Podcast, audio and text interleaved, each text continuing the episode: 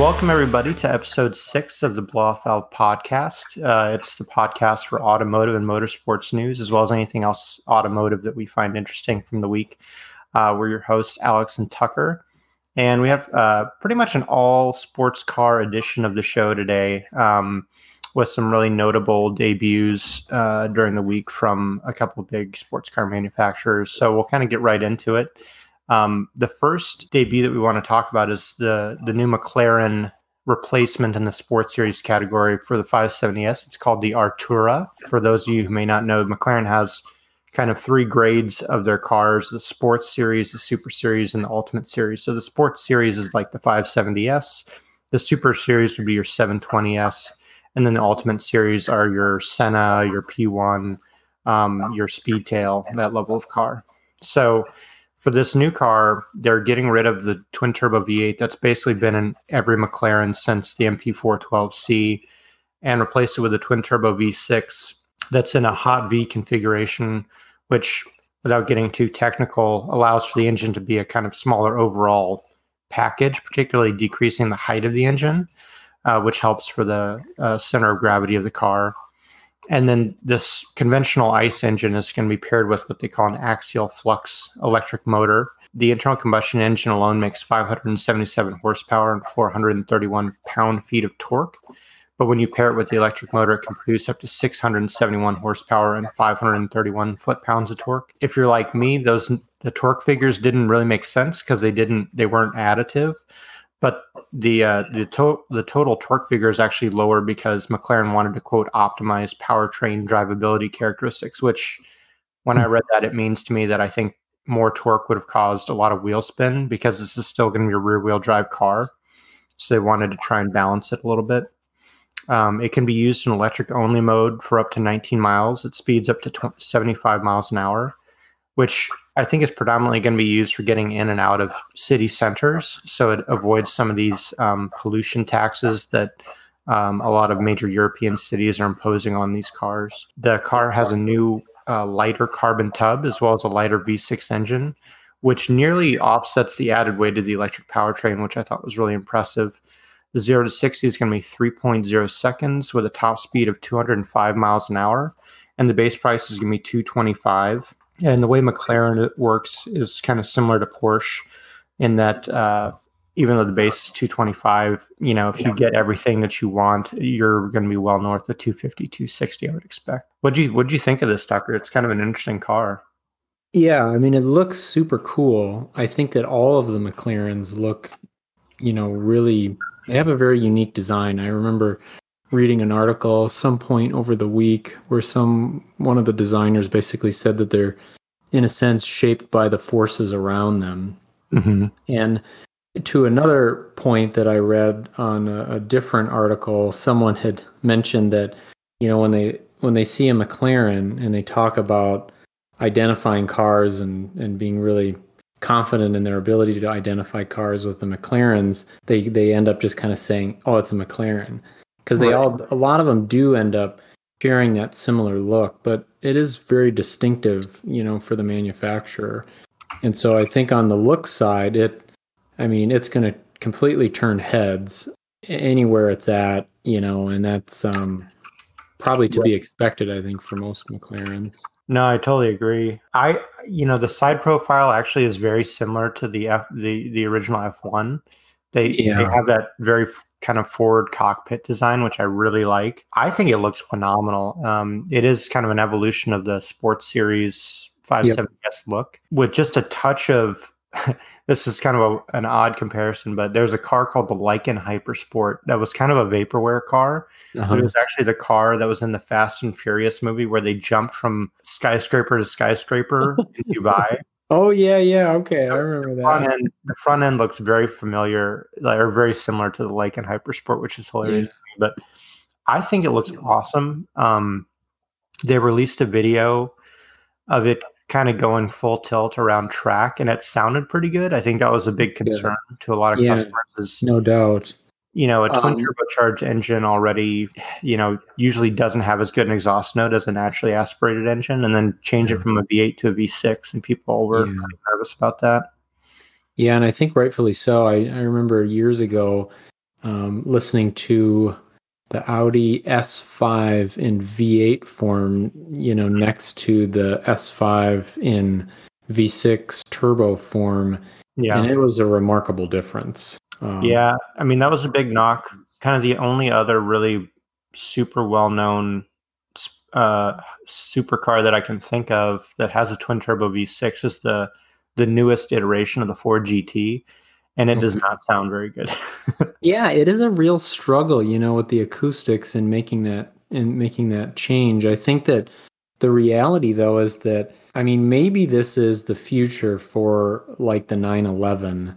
Yeah. As some of these manufacturers embrace electrification for kind of their you know mass production vehicles and then the more niche vehicles can stay mm-hmm. gas powered naturally aspirated or yeah. they end up in this hybrid scenario and almost at that point you wonder is it is it worth you know walking away from the v8 you know to a v6 mm-hmm. if if like you just said you walk away from the car and you're like boy you know that just doesn't sound like i would expect it to right i mean that's that's the big concern for the upcoming um mercedes c-class amg because yeah that's going to be a twin turbo four cylinder. I mean, it's that's interesting. I didn't know that.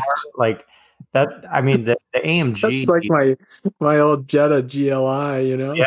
The the AMG is like notorious for its its V8 yeah. engine sound, like that 6.3 liter. You know, just it sounds. It's a German muscle car, right? Yeah. So I think a lot of people are like, what's you know, what's this going to sound like? Is it just going to sound like a tuner, you know, a Honda Civic? You know, That's like what I worry about. You know, and I and I guess I don't know enough about the whole, you know, emissions and you know situation in Europe and what they're being asked to do, but y- y- some of those are such niche cars that I think. Mm-hmm.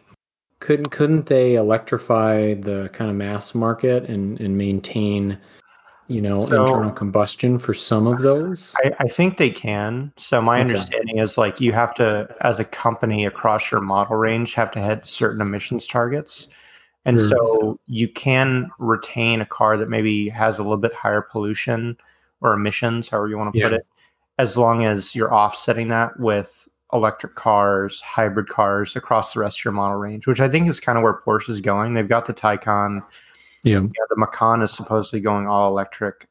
They've already got like e hybrid versions of the Panamera and the Cayenne. So I think, you know, I I think the 911 even more so than like the Cayman is going to be the last bastion of the internal combustion engine for Porsche.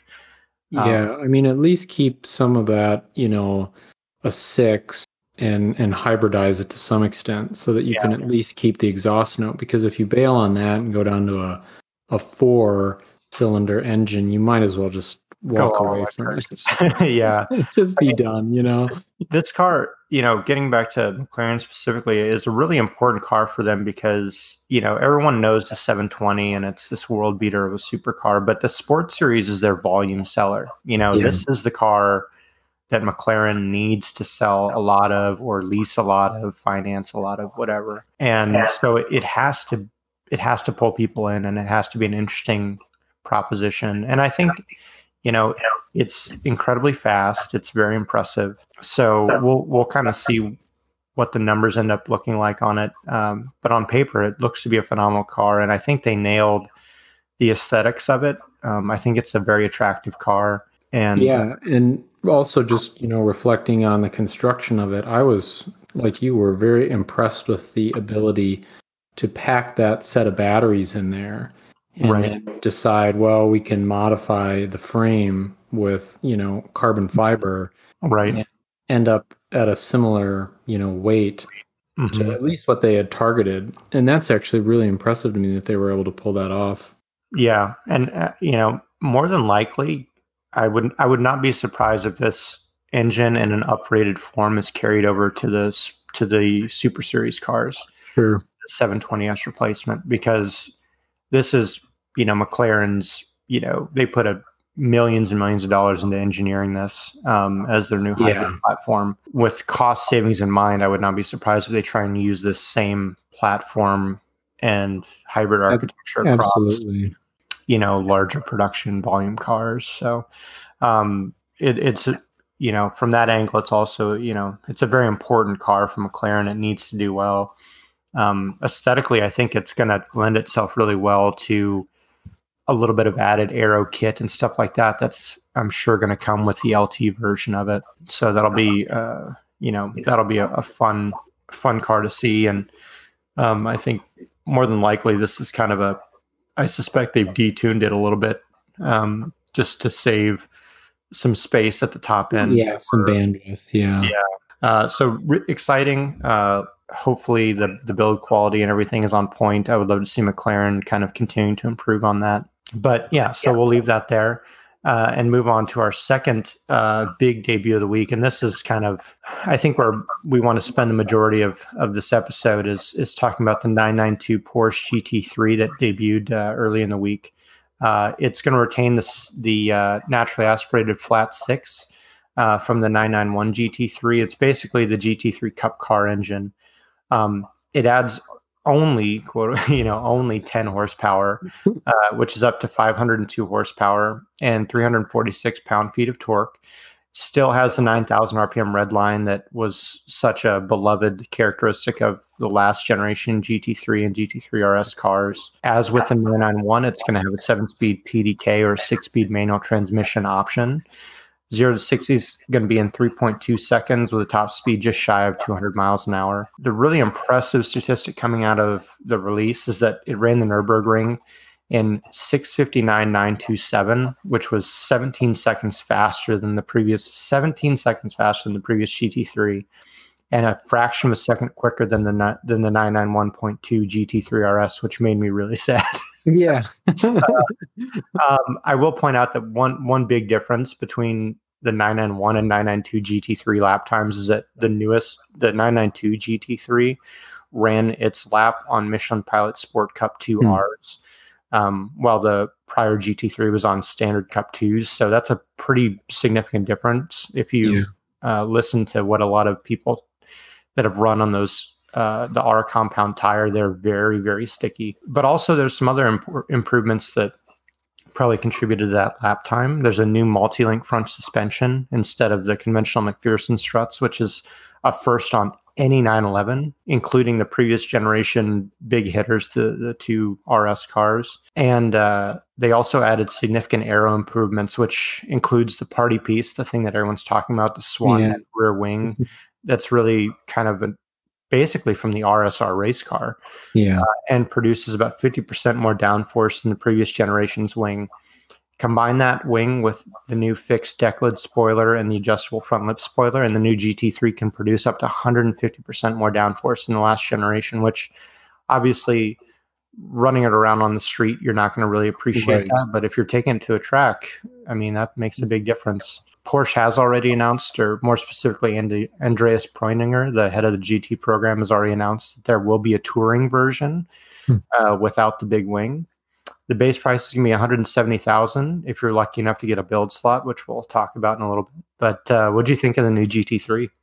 Oh, I love it. I mean, I realized that the opinions had kind of been all over the place, but you know, I had been watching a couple of you know YouTube videos as they were approaching the release and kind of yeah. giving you hints of it. Yeah. And I honestly, I really liked the back end. I I recognize the you know statements some people are making that it is very busy, but I think it's a it's reflective of the car. You know, it's such a distinct car.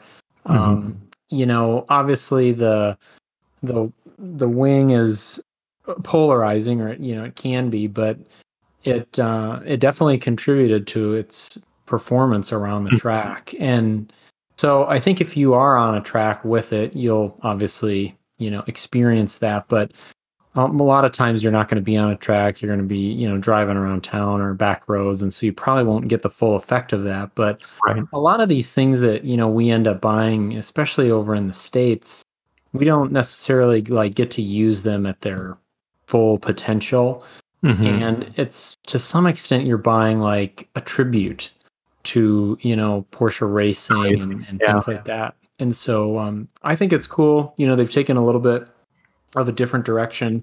Uh, it was funny though, I was talking with my wife about the car, and and and she thought it was kind of amusing that how polarizing it was when she was basically like, it doesn't to her eyes. She's like, it doesn't really look that different.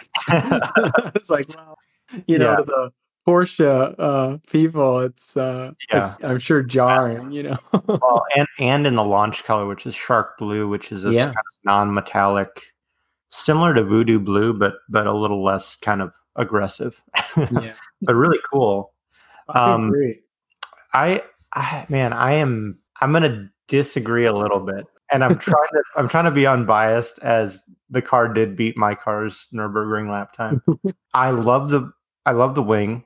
I Mhm. think the back looks fine. The nostrils on the hood, I Yeah. think, look atrocious.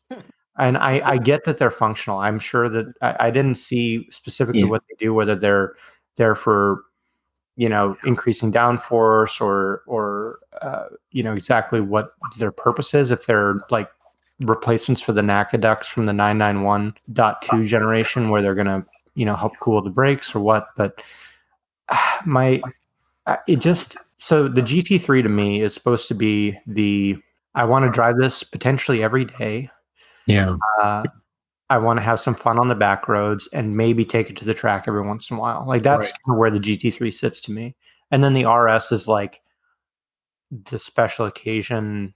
Back roads tracking. Yeah. Yeah. you're not you're not taking it to Costco to Yeah. get some food. You know, like the GT3 you might take to Costco. You're you're going to take it to the restaurant with your wife for a night out. Right. you know um and i think that's where this car strikes me as a little bit odd is this if they said this was the rs if i knew nothing about it and you showed me Yeah. this picture particularly like the prototype all in black and said this is the new gt3 rs i'd be like yeah of course it is and when those those spy shots from like a Fair year enough. ago surfaced the the spy shots all said you know new gt3 rs because Hmm. it's like this thing looks so aggressive Yeah, that's a good point. I hadn't thought about freaking- you've got a swan neck wing, an RSR wing on a GT3. So that. What one the hell are they going to do for the RS? exactly. So you've got you've got a super aggressive looking car already. Like Yeah. is the RS going to add like front canards and you know a bunch of like you're gonna it's gonna look you're gonna Yeah. have to make it look hyper aggressive. yeah, you're to have like, you know, plastic, you know, black wings taped to the front fender. Yeah, I exactly. mean, I hope we don't end up there.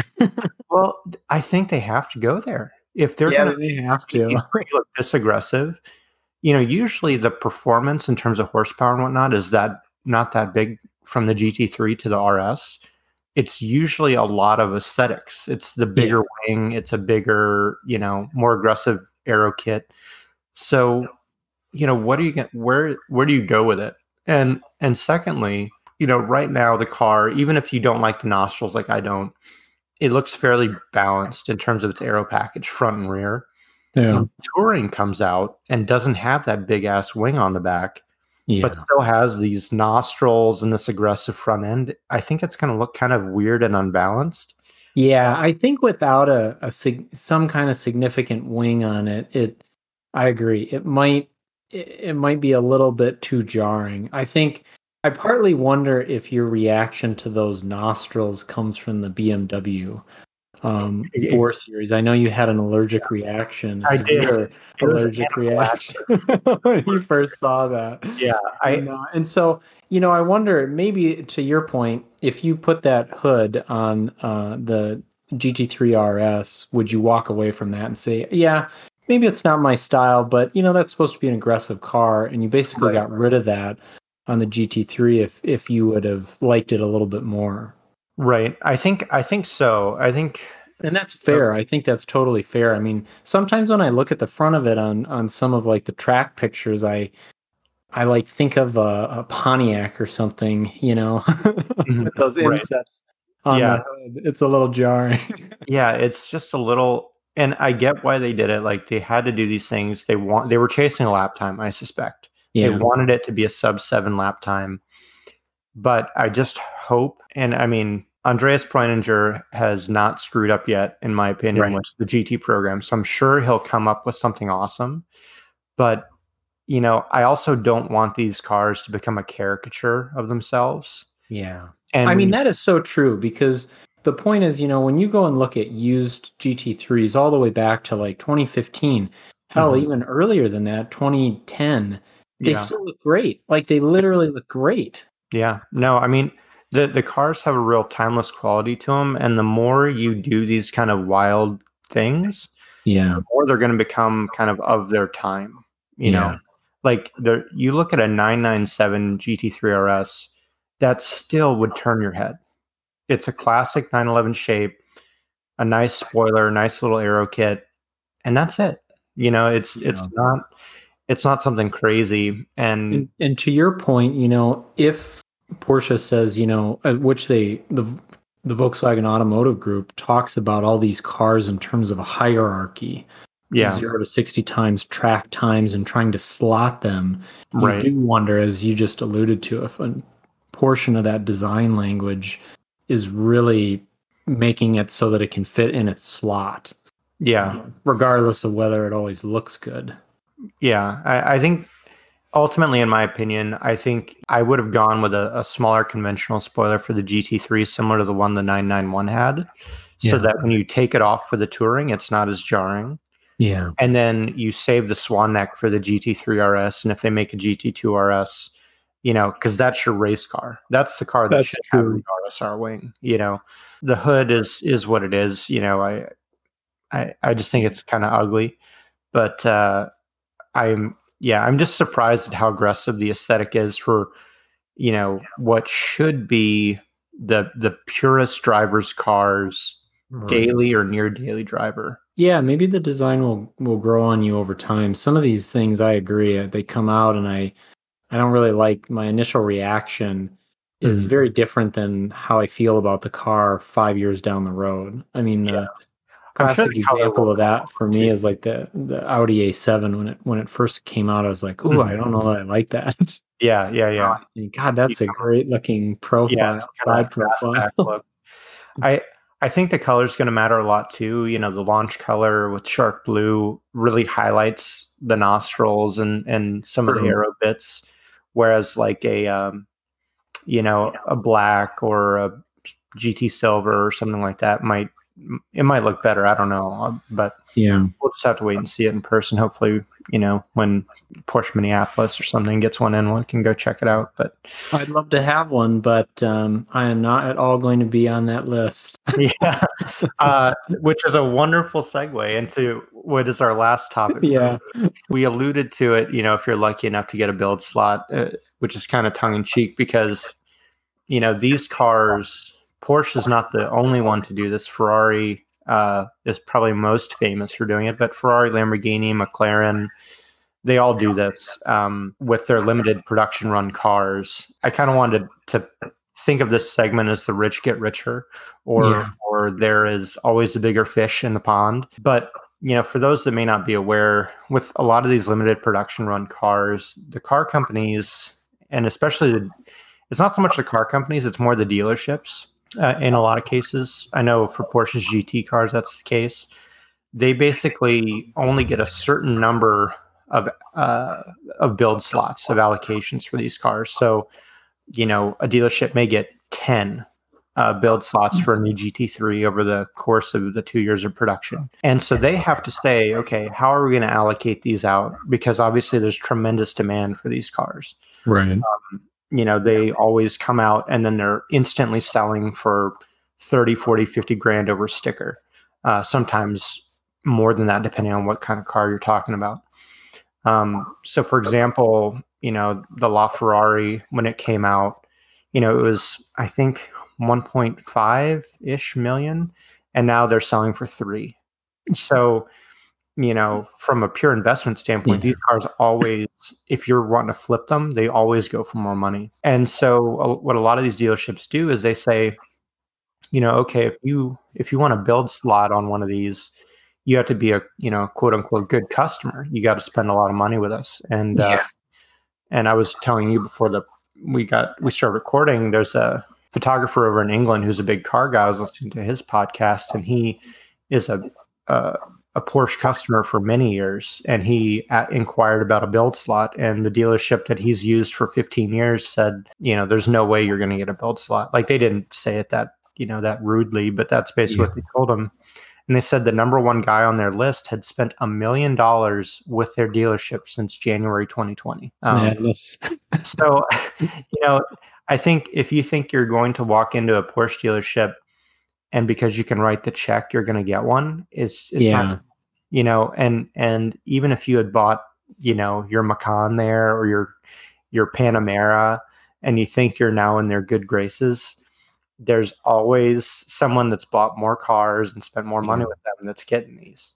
So this raises an interesting, you know, question in my mind. It, as a manufacturer, you look at the demand, and I think as you referenced for that, you know, gentlemen, there was a list of I don't know what was it, two hundred basically, 120 people for twelve allocated. Uh, yeah. Uh, okay. Yeah. So so is that basically saying and this is presumably that blows up to all of Europe, all of the United States, kind of similar numbers. I would bet um, so, yeah. Could as a manufacturer, if you're in the business of selling cars, you're obviously making some margin on these. I don't know what it is. Mm-hmm. What happens if you decide we're going to give that dealership and all these other dealerships 100 build slots and all these people are going to buy them and they make profit on that. The mm. question I have is as you relate that to the manufacturer trying to create, I don't know what the word is, enthusiasm, brand enthusiasm. Hype. Hype. Yeah, like do they look at that and say, well, we we don't honestly want to flood the market. We don't really care what we necessarily make on these. We want to get a return on our investment and make some money. But right. these are much more valuable to us as a brand to drive people to spend a million dollars at a dealership. Like it's an yeah. interesting, it's just a fascinating situation to me. Like yeah. if if you're manufacturing a product, it seems like you want to sell those products, right. but I you think know, it's, it's, a little different here. It's, it's a balance because you know on paper you say, okay, well if we have if we're building say 5,000 of these cars. I don't know what the number numbers are going to be, but say they're building 5,000 GT3s. Yeah. And it's going to be more than that, but still. Right, right. So you're yeah. building 5,000 and you have 50,000 people that have expressed interest in it. Yeah. You would think, okay, well, let's make sure we have enough tooling and we can build 25,000. Yeah. But what, what happens, and McLaren experienced this with the 600 LT. So McLaren would not release their production build numbers on the LT. It, they said it was a limited run, but they wouldn't say how many they're building. And what happened was they built a bunch of them and then they sat on the on dealer lots because oh. people wanted the exclusivity. They mm-hmm. wanted to say when they showed up to the car show or the the meet with their buddies, yeah, this is one of 500 of these in the entire world. Um, they they want to be able to flex. And so, you know, and, and you That's can't balance. Yeah, you can't do that if if there's 20,000 of that car running around. Yeah. I think Porsche knows that and I, there was one quote and I, I don't know who to attribute it to, but they said Porsche is always going to build one less than demand. uh, and know, they, and the truth is, for a guy like me, it's probably a good thing because it forces me to have to buy this used. right.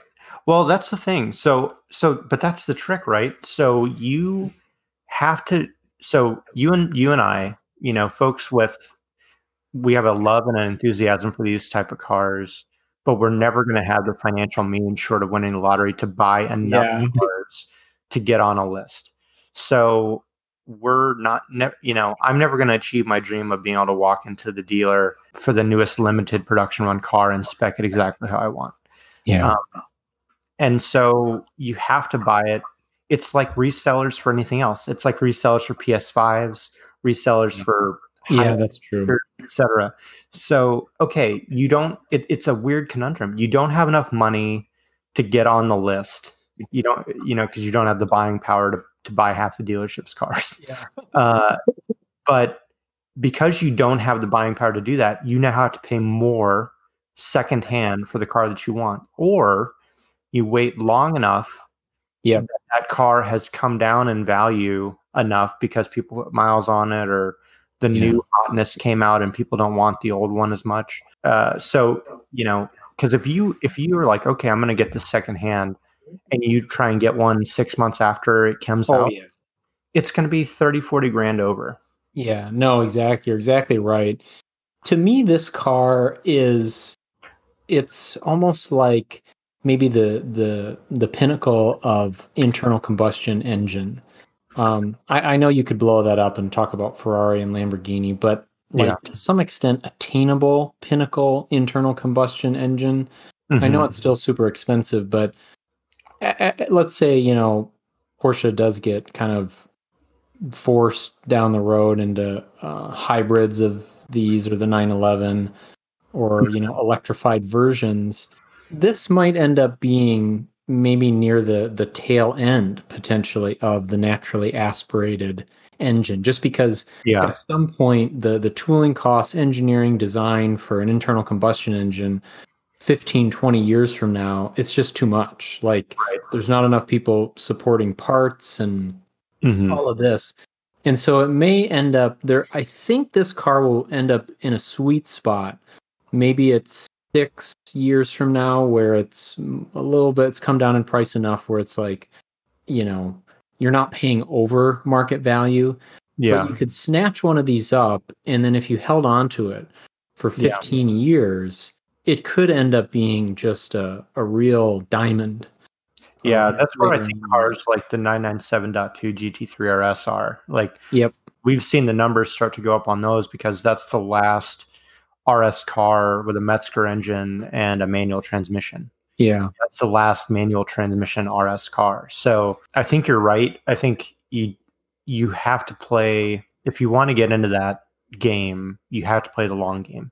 Exactly. Short- You're short buying this car six to for seven years from now, and you're it's a long hold. Yeah, Yeah. it's yeah, exactly. And you know, and I should clarify I you know, I said the the uh, the rich get richer and it's because of the flipping aspect of this. Yeah, so, you know, sense. you can if you are rich enough to have gotten on these lists for the newest you know whatever the 488 Pista replacement will be whatever the you know next ferrari hypercar will be you can buy one because they're not going to charge you know ferrari itself is not ferrari dealers i know for a fact cannot charge you over list which is Sure. why they came up with the you have to buy three other cars to get on the list so ferrari won't let their dealers charge over list for whatever car. So what these guys do that are incredibly wealthy, they go and they buy the newest Ferrari hypercar. They drive it a little bit, get their six months, year fun out of it, and then they turn around and sell it for twice what they paid for it. Yeah. So it Yeah. literally is the rich get richer because you know Yeah. they have gotten to a level of wealth where they can indulge in these cars and then turn around and sell it to the poor schmo who couldn't get on the list, but it's like, you know, he's in this place where he's rich enough to buy extra. You know uh it's it's a very it's a very interesting um it's a very interesting uh situation to be in but i think you're right like you have to be you know hopefully in a situation where you can buy one of these four or five years later when it's maybe back to what it was listed at.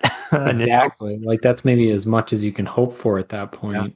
but even then that's not foolproof so i have been you know not to blow up maybe a potential show topic in the future but i've been eyeing uh, the r34 skyline gtr's 25 year expiration time for import uh, which is a couple years away because i'd love to get one of those. But those have gone up uh, basically doubled in price in the last year because speculators yeah, that's they know it's coming. yeah, speculators in Japan, Canada, Europe, places where they've been available, have been buying them up and basically holding them, knowing hmm. that the American market's going to open up in a couple of years, and there's going to be a whole bunch of people who grew up playing Gran Turismo, loving these Yep. cars, that are in their 30s and 40s, have the financial means to pay six figures for what was originally a thirty thousand dollar car Wow. you know and and it you know they're pricing out you know i'm i'm not going to pay six figures for a, No. r34 gtr like i'm going to start looking at the r32 and r33 Well, um you know what it may end up coming down to, and and some of these are, you know, obviously, like as a, as the event happens, there's just so much hype and attention on it that you know you give it a year, things settle down. Maybe Yeah. you, maybe you find it the market comes back down. It, yeah, I mean, I certainly hope so. I think the tough thing is it's another aspect of the limited production cars. The longer you wait, the more of those cars get wrecked, Exactly, or taken out, you know, taken out of commission. get trapped in a flood, et cetera, et cetera. So you have a, a, a resource that is becoming more and more rare. And so unless you're willing to go out and buy a maybe a super high mile version of that car, you know, a Yeah. low mile or, or reasonable mileage car becomes you know more it's it actually comes up becomes more and more expensive unless you know it's just a car that people have lost interest in. Yeah, for whatever reason. yeah for whatever reason. So anyway i think it was a super interesting uh it's a super interesting topic. It's a very strange world once you Yeah, get into those high end limited run cars because you're you've got millionaires that that are losing out to billionaires at the dealerships which i think is hilarious and so it just shows you that you know you may think you're a big fish but uh, you're not Yeah. spending a million dollars at your local porsche dealership in a year so um anyways that i think that's going to about wrap it up for this week uh do you have anything anything else you want to add I don't think so. No. all right. Well, thank you guys for listening. Uh, it was another fun episode. Um, check us out on Instagram at the Blow Off Valve Podcast, uh, just to keep up to date on when we're releasing show topics. Um, and uh, please let us know if you have any questions, any show ideas. Uh, we'd love to engage with you there. Um, and until next week, we'll see you next time.